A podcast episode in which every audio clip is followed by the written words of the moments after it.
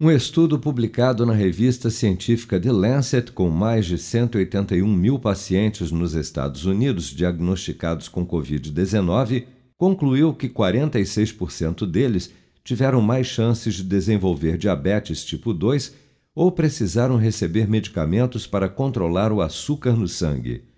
Segundo os pesquisadores, a diabetes se manifestou, inclusive em pacientes com formas menos graves ou assintomáticas mas que as maiores probabilidades de desenvolver diabetes foram mesmo em pacientes com sintomas graves da Covid.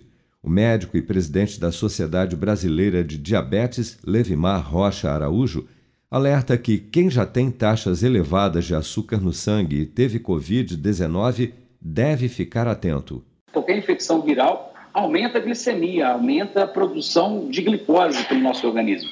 E a pessoa que tinha dificuldade né, já para fazer esse transporte de glicose para dentro das células, ela pode se tornar diabética sim.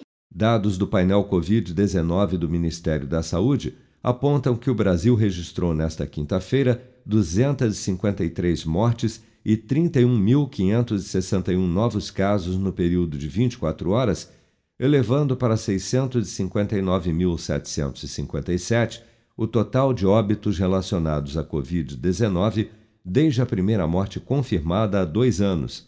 Segundo o Programa Nacional de Imunização, até amanhã desta sexta-feira, 176.099.114 pessoas, ou 82,6% do total da população do país, já haviam recebido a primeira dose de vacina contra a Covid-19, sendo que destas, 160.706.753, ou 75,3% dos habitantes do Brasil, também já foram imunizados com a segunda dose ou dose única contra a doença.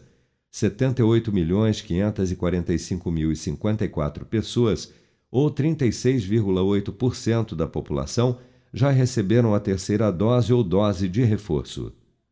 Com produção de Bárbara Couto, de Brasília, Flávio Carpes.